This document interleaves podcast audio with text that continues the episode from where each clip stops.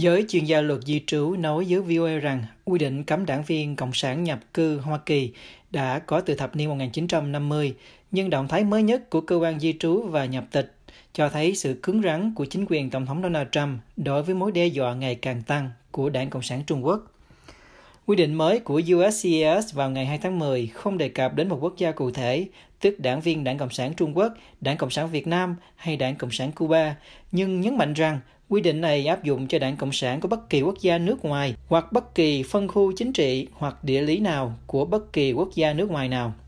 Trong thông cáo báo chí, USCIS cho biết ngoài trừ những trường hợp được miễn trừ, các đảng viên hoặc người liên kết với đảng Cộng sản hoặc bất kỳ đảng toàn trị nào sẽ bị cấm nhập cảnh với mục đích định cư và cơ sở cấm nhập cảnh đối với tư cách các thành viên hoặc giống người liên kết của đảng Cộng sản hoặc bất kỳ đón độc tài nào khác là một phần của bộ luật rộng hơn được Quốc hội thông qua nhằm giải quyết các mối đe dọa đối với sự an toàn và an ninh của Hoa Kỳ.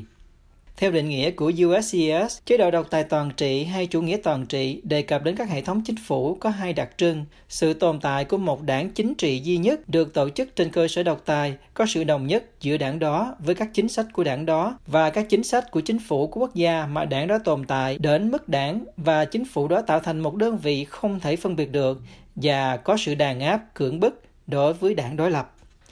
Vào tháng 9 năm 2020, một báo cáo của nhóm các nhà lập pháp đảng Cộng Hòa ở Hạ viện Hoa Kỳ có tên Lực lượng đặc nhiệm Trung Quốc chỉ ra rằng các đảng viên Cộng sản Trung Quốc tìm cách thực hiện các hành vi bất hợp pháp ở Hoa Kỳ. Họ đã sử dụng và họ sẽ tiếp tục sử dụng các chương trình định cư và lỗ hổng của pháp luật Mỹ và các chính sách nhập cư để nhập cảnh vào đất nước ở lâu dài và cuối cùng trở thành công dân Hoa Kỳ.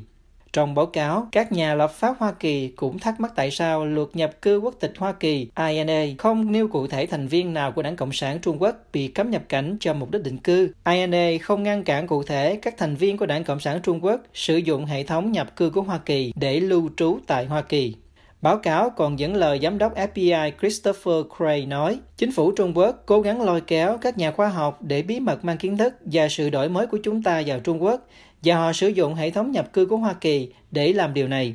Trường hợp nhà khoa học Trung Quốc Đàm Hoành Tiến đánh cắp bí mật của Mỹ là một ví dụ, báo cáo cho biết. Ngoài ra, báo cáo của nhóm các nhà lập pháp Hoa Kỳ còn nói rõ rằng chương trình định cư nhận thẻ xanh bằng hình thức đầu tư EB-5 là một trong những chương trình được nhiều đảng viên Đảng Cộng sản Trung Quốc sử dụng. Theo đó, có đến 80% trong số gần 10.000 visa EB-5 trong giai đoạn 2012-2018 đã cấp cho các nhà đầu tư sinh ra ở Trung Quốc. Còn theo thống kê của Bộ An ninh Nội địa Hoa Kỳ, trong giai đoạn 2000-2018, có đến 695.425 người Trung Quốc được nhận quy chế thường trú nhân tại Mỹ. Nhiều nhất là năm 2011 có đến 51.510 người. Riêng quý 1 2020 có 15.428 người Trung Quốc được cấp thẻ xanh ở Mỹ. Thống kê của DHS cũng cho thấy rằng có 11.772 người Việt Nam, 3.998 người Cuba nhận thẻ xanh ở Mỹ vào quý 1 năm 2020. Nhận định về chương trình EB5 được các đảng viên từ Trung Quốc, Việt Nam sử dụng để nhận thẻ xanh tại Mỹ, luật sư Jennifer Hà ở Salt Lake City, Utah chia sẻ với VOA. À, mình thấy hiện giờ nó là cũng là một cái phong trào rất là nhiều người. Khi mà họ có điều kiện thì họ sẽ đi cái dạng đầu tư. Và thường những nhà môi giới sẽ khuyến khích họ là đầu tư trước. À, vì cái thời gian mà chờ đợi visa cho những cái ờ, đầu tư hiện giờ là khoảng 5 năm. Thành ra họ có thể họ đầu tư trước. Rồi xong sau đó thì họ sẽ xin phép rút tên ra khỏi đảng. Sẽ có một cái lá thư công chứng là họ chính thức rút tên ra khỏi đảng. Rồi xong sau đó thì khi phỏng vấn thì họ sẽ công khai là họ đã tham gia vào đảng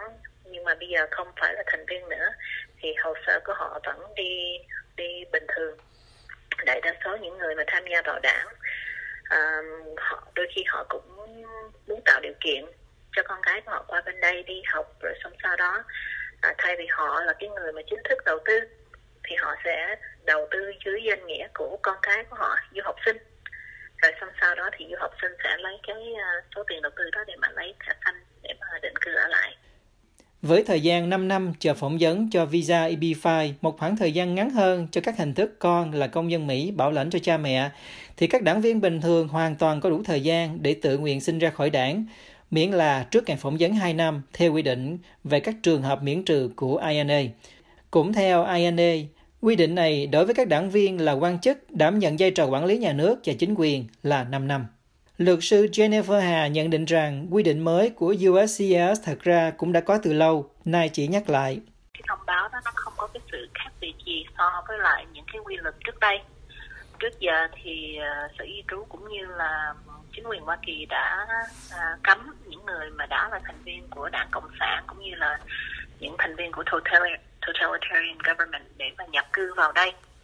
à, đương nhiên là trước đây đã là một cái vấn đề rồi nhưng mà có rất là nhiều phương pháp để những nhà đầu tư EB5 hay là những người xin giấy tờ nhập tịch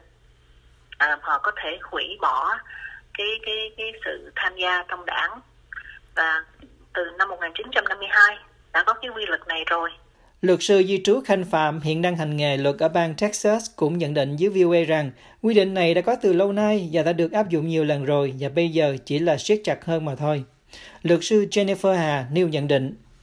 Mình thấy là ngay trước bầu cử đưa ra thông tin này chỉ là để nhắc nhở những người à, chuẩn bị đi bỏ phiếu là chúng tôi đang phản đối Trung Quốc để mà kêu gọi cái lá phiếu của họ theo mình thấy là ừ, nó nó là một cái publicity stunt chứ cũng không có phải là một cái chấn động gì cả.